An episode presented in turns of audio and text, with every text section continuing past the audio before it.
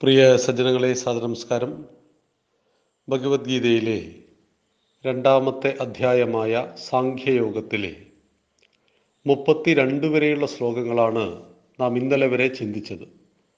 ഇന്ന് നമുക്ക് മുപ്പത്തി മൂന്നാമത്തെ ശ്ലോകത്തെക്കുറിച്ചാണ് ചർച്ച ചെയ്യേണ്ടത്. അതച്ചേത്വമിമം ധർമ്മ്യം സംഗ്രാമം ന തതസ്വധർമ്മം കീർത്തിം ച ഹിത്വാ പാപമവാപ്സ്യസി. അത ചേത്വമിമം ധർമ്മ്യം സംഗ്രാമം ന കരിഷ്യസി. തത സ്വധർമ്മം കീർത്തിം ച ഹിത്വാ പാപമവാപ്സ്യസി. വാക്കുകളുടെ അർത്ഥം നോക്കാം. അധ അനന്തരം ത്വം നീ ഇമം ധർമ്മ്യം ഈ ധർമാനുസൃതമായ സംഗ്രാമം യുദ്ധത്തെ ന കരിഷ്യസി ചെയ്യുന്നില്ല ചേത് എന്നാണെങ്കിൽ തതഹ അതിനാൽ സ്വധർമ്മം സ്വധർമ്മത്തെ കീർത്തിം ച കീർത്തിയെയും ഹിത്വ നശിപ്പിച്ച് പാപം പാപത്തെ അവാപ്യ അവാപ്സ്യസി നീ നേടും. അർജുന ഇനിയിപ്പോൾ നീ ധർമ്മത്തിനനുസൃതമായ യുദ്ധത്തെ ചെയ്യുന്നില്ലെങ്കിൽ അതിനാൽ തന്നെ സ്വധർമ്മത്തെയും കീർത്തിയെയും നശിപ്പിച്ച് പാപത്തെ പ്രാപിക്കും. ഭഗവാൻ അർജുനോട് കാര്യങ്ങൾ ഒന്നുകൂടി വ്യക്തമാക്കുകയാണ്. നീ പിതാമഹനെയും ഗുരുവിനെയും എല്ലാം കണ്ടിട്ട് യുദ്ധത്തിൽ നിന്നും പിന്തിരിഞ്ഞോടിയാൽ നിന്നെക്കുറിച്ച് ഒരാളും പറയില്ല യുദ്ധം പാപമാണെന്ന് വിശ്വസിച്ച് വലിയ ചോരപ്പുഴയെ ഒഴിവാക്കി അർജുനൻ യുദ്ധത്തിൽ നിന്നും പിന്തിരിഞ്ഞു എന്നൊരാളും പറയാൻ പോകുന്നില്ല. മറിച്ച് കൗരവസേനയെ കണ്ടപ്പോൾ അർജുനൻ പേടിച്ചോടി എന്നേ പറയുള്ളൂ. അതുകൊണ്ട് ഇവിടെ നിന്റെ ധർമ്മം ഒരു ക്ഷത്രിയന്റെ യോദ്ധാവിന്റെ ധർമ്മം യുദ്ധം ചെയ്യുക എന്നുള്ളതാണ്. അത് നിന്റെ സ്വധർമ്മമാണ്. ആ സ്വധർമ്മത്തെ നീ അനുഷ്ഠിച്ചില്ല എങ്കിൽ അത് നിന്റെ കീർത്തിയെ നശിപ്പിക്കുകയും നിനക്ക് പാപത്തെ സമ്മാനിക്കുകയും ചെയ്യും. അർജുനൻ കീർത്തിമാനാണ്. വില്ലാളി പേരിനാണ് ഗാന്ധീവം കയ്യിലുള്ളവനാണ്. പരമേശ്വരനോട് യുദ്ധം ചെയ്തവനാണ്. ദേവേന്ദ്രന്റെ വർഷത്തെ തടുത്തു നിർത്തിയവനാണ്. അങ്ങനെ പല പല വീരകഥകളും പ്രചരിപ്പിക്കപ്പെടുന്നുണ്ട് അർജുനന്റെ പേരിൽ. അപ്പോൾ ആ അർജുനൻ ഈ കുരുക്ഷേത്ര യുദ്ധഭൂമിയിൽ വെച്ച് പിന്തിരിഞ്ഞോടി എന്ന് നിന്നെക്കുറിച്ച് നാളെ ലോകം പറയും. ഇവിടെ നിന്റെ ധർമ്മം നിന്റെ സ്വധർമ്മം നീ അനുഷ്ഠിക്കേണ്ട ധർമ്മം യുദ്ധമാണ്. അതനുഷ്ഠിക്കുന്നതിൽ നിന്നും നീ പിന്തിരിഞ്ഞോടിയാൽ അർജുനൻ ബലവാനാണെന്നൊരിക്കലും ലോകം പറയില്ല. മറിച്ച് യുദ്ധക്കളത്തിൽ നിന്നും പിന്തിരിഞ്ഞോടിയ ഭീരു എന്ന അകീർത്തി നീ പ്രാപിക്കും മാത്രമല്ല ഓരോരുത്തർക്കും അവരവരുടേതായ ധർമ്മമുണ്ട്. ആ ധർമ്മം അവർ അനുഷ്ഠിക്കാതിരിക്കുന്നത് അവർക്ക് പാപത്തെ സമ്മാനി സമ്മാനിക്കും. ഇപ്പൊ സുപ്രീം കോടതി ഒരാളെ തൂക്കിക്കൊല്ലാൻ വിധിച്ചു. സു തൂക്കിക്കൊല്ലുന്നത് ജഡ്ജി അല്ലല്ലോ. ആരാച്ചാറുണ്ടാവും. അപ്പൊ ഈ ആരാച്ചാറുടെ ധർമ്മം എന്താണ്? അദ്ദേഹത്തിന്റെ കഴുത്തിൽ കയറിട്ട് ശിക്ഷ വിധിച്ച ആളുടെ കഴുത്തിൽ കയറിട്ട് മരണം വരെ അദ്ദേഹത്തെ തൂക്കിലേറ്റുക മരണമുറപ്പിക്കുക അപ്പോൾ അപ്പൊ ഒരു മനുഷ്യന്റെ കഴുത്തിൽ കയറിട്ട് അയാളെ തൂക്കിക്കൊല്ലുമ്പോൾ ഇയാൾക്ക് പാപം ഉണ്ടാകുമോ? ഇയാളെ കൊലപാതകി എന്ന് നമ്മൾ വിളിക്കാറുണ്ടോ? ഇല്ല അത് അദ്ദേഹത്തിന്റെ ധർമ്മമാണ്. ആരാച്ചാർ എന്ന് പറയുന്നത് അദ്ദേഹത്തിന്റെ ജോലിയാണ് എന്ന് മനസ്സിലാക്കുക. അദ്ദേഹത്തെ കൊലപാതകത്തിന് വിധിച്ചത് ആ രാഷ്ട്രത്തിൽ നിലനിൽക്കുന്ന നീതിന്യായ വ്യവസ്ഥയാണ് അത് നടപ്പിലാക്കുവാൻ ഒരു വ്യക്തി വേണ്ടി വന്നു എന്ന് മാത്രം. അപ്പോൾ ഓരോരുത്തർക്കും ഇങ്ങനെ ധർമ്മങ്ങളുണ്ട്. ആ ധർമ്മങ്ങൾ അനുഷ്ഠിക്കണം. ഒരു അധ്യാപകൻ അധ്യാപകന്റെ ധർമ്മത്തെ അനുഷ്ഠിക്കണം. ഒരു കർഷകൻ കർഷകന്റെ ധർമ്മത്തെ അനുഷ്ഠിക്കണം. എല്ലാവരും അവരവരുടെ ധർമ്മത്തെ കൃത്യമായി അനുഷ്ഠിക്കുമ്പോഴാണ് ഒരു സമാജത്തിൽ അതിന്റെ വ്യവസ്ഥിതി കൃത്യമായി നിലനിർത്തപ്പെടുന്നത് എന്ന് മനസ്സിലാക്കുക. ആ സങ്കീർണമായ വ്യവസ്ഥിതിയിൽ ഒരാൾ തെറ്റ് ചെയ്യുമ്പോൾ ഒരാൾ സ്വധർമ്മത്തെ അനുഷ്ഠിക്കാതിരിക്കുമ്പോൾ അത് സമാജത്തിൽ വല്ലാത്ത പ്രശ്നങ്ങളും ഉണ്ടാക്കുന്നത് നമ്മൾ കാണുന്നു.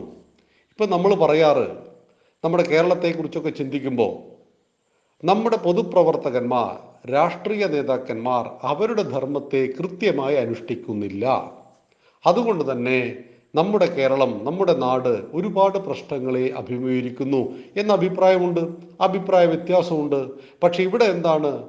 സ്വധർമ്മം അനുഷ്ഠിക്കാത്ത ആളുകൾ അത് ഉദ്യോഗസ്ഥ തലത്തിലും രാഷ്ട്രീയ തലത്തിലും എല്ലാം തന്നെ കൃത്യമായിട്ടുണ്ട്. എന്നാൽ നമ്മൾ ഉദാഹരണം തേടി ഇവരെയൊന്നും നോക്കേണ്ട ആവശ്യമില്ല. നമ്മുടെ കുടുംബത്തിലേക്ക് ചെല്ലുക. കുടുംബത്തെ സംരക്ഷിക്കലാണ് ഒരു കുടുംബനാഥന്റെ ഒന്നാമത്തെ കർത്തവ്യം. ഗൃഹസ്ഥാശ്രമം എന്ന് പറയുന്ന ബ്രഹ്മചര്യത്തിൽ നിന്നും വിവാഹിതനായി കുഞ്ഞുങ്ങളെ ഉണ്ടാക്കി ഒരു വീടിനെ മുന്നോട്ട് കൊണ്ടുപോകേണ്ട ഗൃഹസ്ഥാശ്രമി. ബീവറേജിന്റെ മുന്നിൽ ക്യൂ നിന്ന് അദ്ദേഹത്തിന്റെ സമ്പാദ്യത്തിൽ നല്ലൊരു ശതമാനം മദ്യത്തിനു വേണ്ടി ഉപയോഗിക്കുന്നത് നമ്മുടെ നാട്ടിൽ സർവസാധാരണയായിട്ട് കാണുന്നു. ശരീരം നശിപ്പിക്കുന്നു ധനം നശിപ്പിക്കുന്നു സ്വൈരമായ കുടുംബ ജീവിതത്തെ നശിപ്പിക്കുന്നു. സ്വധർമ്മം അനുഷ്ഠിക്കേണ്ട വ്യക്തി അതനുഷ്ഠിക്കാതെ മുൻ മുന്നോട്ട് പോകുമ്പോൾ ആ കുടുംബത്തിന്റെ ശാന്തിയും ആ കുടുംബത്തിന്റെ ശാശ്വതമായ ദുഃഖവും ആ കുടുംബത്തിനുണ്ടാകുന്നു. ശാന്തി നഷ്ടപ്പെട്ടു പോകുന്നു. സമാധാനം ആ കുടുംബത്തിൽ നഷ്ടപ്പെട്ടു പോകുന്നു. ഇതാണ് ഭഗവാൻ നമ്മളോട് എല്ലാവരോടും പറയുന്നത്. അർജുനനോടല്ല ഈ പറയുന്ന കാര്യങ്ങൾ? അർജുനനെ നിമിത്തമാക്കി സമസ്ത ലോകത്തിനോടും പറയുകയാണ്. പാർത്തായ പ്രതിബോധിതാം ഭഗവത നാരായണേന സ്വയം. അർജുനനെ നിമിത്തമാക്കി ഭഗവാൻ നാരായണൻ സമസ്ത ലോകത്തിനോടും പറഞ്ഞു. ആ കാര്യങ്ങളാണ് ഭഗവത്ഗീത. ആ ഭഗവത്ഗീതയിലൂടെ ഈ രണ്ടാമത്തെ അധ്യായത്തിലെ മുപ്പത്തി മൂന്നാമത്തെ ശ്ലോകത്തിലൂടെ ഭഗവാൻ നമ്മളോട് പറയുന്നു നിങ്ങൾ ഓരോരുത്തരും നിങ്ങളുടെ ധർമ്മത്തെ അനുഷ്ഠിക്കുക. നിങ്ങൾ ചെയ്യുന്ന ജോലികൾ അത് ഏതാണെങ്കിൽ കൂടി അതാണ് നിങ്ങളുടെ സ്വധർമ്മം. ആ സ്വധർമ്മത്തിൽ മടി കാണിക്കരുത്. സത്യം വധ ധർമ്മം ചര സ്വാധ്യായാന്മ പ്രമദ എന്നാണ് വൈദിക മന്ത്രം പറയുന്നത്. സത്യം പറയുക ധർമ്മത്തെ ആചരിക്കുക സ്വന്തം ജോലിയിൽ മടി കാണിക്കാതിരിക്കുക. ഇവിടെ അർജുനൻ സൈനികനാണ് യോദ്ധാവാണ്. ആ യോദ്ധാവിന്റെ ധർമ്മം യുദ്ധം ചെയ്യലാണ്. ഇപ്പോൾ ഇന്ത്യയും പാകിസ്ഥാനും തമ്മിൽ ഒരു യുദ്ധം നടന്നു. നമ്മുടെ സൈനിക നേതാവ് അഹിംസയെക്കുറിച്ചൊക്കെ സംസാരിച്ചു.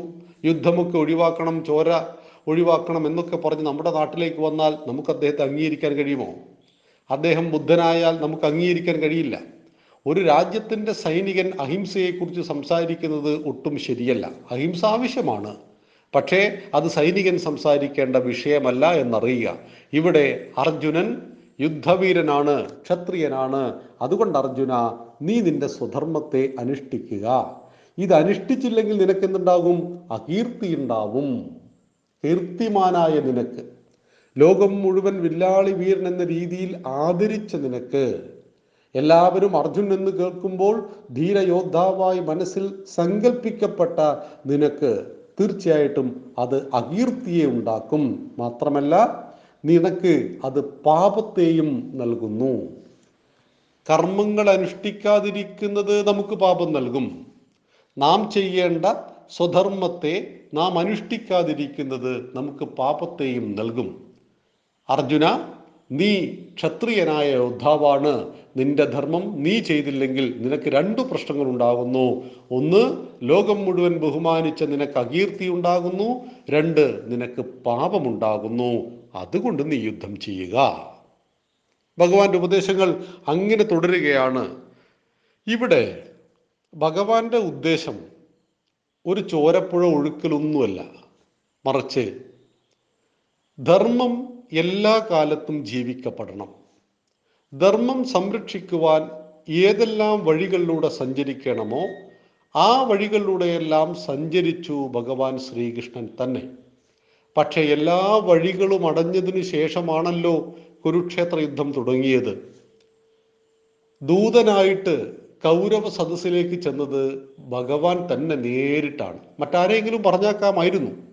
പക്ഷെ ഭഗവാൻ നേരിട്ട് ചെന്നു. കാരണം നമ്മളൊരു പ്രതിനിധിയെ പറഞ്ഞയക്കുന്നതും നമ്മുടെ പ്രധാനമന്ത്രി നേരിട്ട് പോകുന്നതും രണ്ടും രണ്ടാണല്ലോ. അതുപോലെ സർവതും തികഞ്ഞ ഭഗവാൻ തന്നെ നേരിട്ട് ദൂതിന് ചെന്നു. ഒന്നും നൽകിയില്ലെന്ന് മാത്രമല്ല ദൂതനെ പിടിച്ചു കെട്ടാൻ ശ്രമിച്ചു. അങ്ങനെ അധർമ്മത്തിന്റെ പക്ഷം വളരെ രൂക്ഷമായ രീതിയിൽ പ്രതികരിക്കുന്നു. അധർമ്മികൾക്ക് ആ അധർമ്മത്തെ മനസ്സിലാക്കുവാൻ പറ്റാതെ അവർ അതിൽ ആനന്ദിക്കുന്നു. ദുര്യോധനൻ പറഞ്ഞതുപോലെ ധർമ്മം എന്തെന്ന് എനിക്കറിയാം പക്ഷെ അത് ആചരിക്കാൻ കഴിയുന്നില്ല. ചെയ്യുന്നതെല്ലാം അധർമ്മമാകുന്നു. അപ്പൊ ഈ അധർമ്മമാണ് ഞാൻ ചെയ്യുന്നത് എന്ന ഉത്തമ ബോധ്യമുള്ള ആ അധർമ്മിയെയും അവന്റെ കൂട്ടരെയും ഇല്ലാതാക്കി ധർമ്മത്തെ സംരക്ഷിക്കുവാനുള്ള ബാധ്യത എനിക്കുണ്ട്. അതുകൊണ്ട് അത് അർജുനനിലൂടെ നിറവേറ്റുക. രാമൻ നേരിട്ട് ചെയ്തുവെങ്കിൽ കൃഷ്ണൻ അർജുനനിലൂടെയും ഭീമനിലൂടെയും അത് ചെയ്യിക്കുന്നു എന്ന് മാത്രം. ഇവിടെ ധർമ്മ സംരക്ഷണത്തിന് ഏതെല്ലാം മാർഗങ്ങൾ അനുഷ്ഠിക്കേണ്ടതുണ്ടോ അതൊക്കെ ചെയ്യുവാനാണ് നമ്മുടെ ഭഗവാൻ നമ്മളെ ഉപദേശിക്കുന്നത്. ധർമ്മം ആത്യന്തികമായി നിലനിൽക്കണം. അവിടെ മനുഷ്യ ജീവനൊന്നും പ്രസക്തമല്ല. കാരണം മനുഷ്യ ജീവൻ നിലനിൽക്കേണ്ടത് പ്രകൃതിയുടെ ജീവൻ നിലനിൽക്കേണ്ടത് ധർമ്മബോധത്തിലാവണം. ഈ ധർമ്മബോധം സമാജത്തിൽ ഇല്ലാതാകുമ്പോൾ അധർമ്മികൾ ഒരു ഭാഗത്ത് നിറയുമ്പോൾ അധർമ്മികളെ ഇല്ലാതായില്ല ഇല്ലാതാക്കിയില്ലെങ്കിൽ ധർമ്മം അധപ്പതിച്ചു പോകും. ധർമ്മം താഴേക്ക് പോകും. പലപ്പോഴും നമ്മൾ പല രാഷ്ട്രങ്ങളും ഇത് കണ്ടിട്ടുണ്ട്. തുടക്കം തന്നെ അധർമ്മം വളർന്നു വരുമ്പോൾ അതിനെ ശ്രദ്ധിക്കാതിരിക്കുന്നു. ഇപ്പൊ അഫ്ഗാനിസ്ഥാൻ നമുക്ക് ഉത്തമ ഉദാഹരണമാണ്. അവിടെ ഒസാമ ബില്ലാദന്റെ നേതൃത്വത്തിൽ അൽ ഖ്വയ്ദ ഒരു ചെറിയ ഭീകര ട്രൂപ്പ് ഉണ്ടാക്കി ചെറിയ ചെറിയ പ്രവർത്തനങ്ങൾ തുടങ്ങിയപ്പോൾ അവിടുത്തെ സമാജവും അവിടുത്തെ ഭരണകൂടവും അത് ശ്രദ്ധിച്ചില്ല. ഒടുവിൽ അവർ വലിയ മാരകമായ സംഘമായി വളർന്നു. അവിടുത്തെ കമ്മ്യൂണിസ്റ്റ് ഭരണാധികാരിയായ ഡോക്ടർ നജീബുള്ളയെയും കുടുംബത്തെയും ഒരു സുപ്രഭാതത്തിൽ കൊട്ടാരത്തിലേക്ക് ഓടിക്കയറി വന്ന് പിടിച്ചു കെട്ടി കൊന്ന് ഇലക്ട്രിക് പോസ്റ്റിൽ കെട്ടിത്തൂക്കി. അങ്ങനെയാണ് അവർ താലിബാൻ ഭരണം തുടങ്ങിയത്. ആ രാജ്യത്തിന്റെ ചെറിയ മുക്കിലും മൂലയിലും ചില ഗോത്രങ്ങളിലും ഈ അധർമ്മത്തിന്റെ പക്ഷം സംഘടിച്ച് വളരുമ്പോൾ ജാഗ്രതയോടുകൂടി ശ്രദ്ധിക്കുവാൻ അവിടുത്തെ ഭരണകൂടം തയ്യാറായില്ല അവിടുത്തെ സമാജം തയ്യാറായില്ല. അതുകൊണ്ട് ദീർഘകാലം അവർക്ക് താലിബാന്റെ കീഴിൽ അടിമകളായി ജീവിക്കേണ്ടി വന്നു എന്ന് മനസ്സിലാക്കുക. ഇവിടെ അധർമ്മത്തിന്റെ പക്ഷത്തെ നശിപ്പിച്ച് ധർമ്മത്തിന്റെ ബഹുഭൂരിപക്ഷം വരുന്ന പക്ഷത്തെ നിലനിർത്തേണ്ടത് ഭഗവാന്റെ കടമയാണ്. ആ ഭഗവാന്റെ ആശയങ്ങളിൽ വിശ്വസിക്കുന്നവരുടെ കടമയാണ്. അതുകൊണ്ട് അർജുന നീ യുദ്ധം ചെയ്യുക കീർത്തിയെ സം കീർത്തിയെ നേടുക പാപത്തെ സ്പർശിക്കാതിരിക്കുക എന്ന് മുപ്പത്തിമൂന്നാമത്തെ ശ്ലോകത്തിൽ ഭഗവാൻ അർജുനനെ ഓർമ്മിപ്പിക്കുന്നു. മുപ്പത്തിനാലാമത്തെ ശ്ലോകം നമുക്ക് നാളെ ചിന്തിക്കാം. നന്ദി നമസ്കാരം. വന്ദേ മാതരം.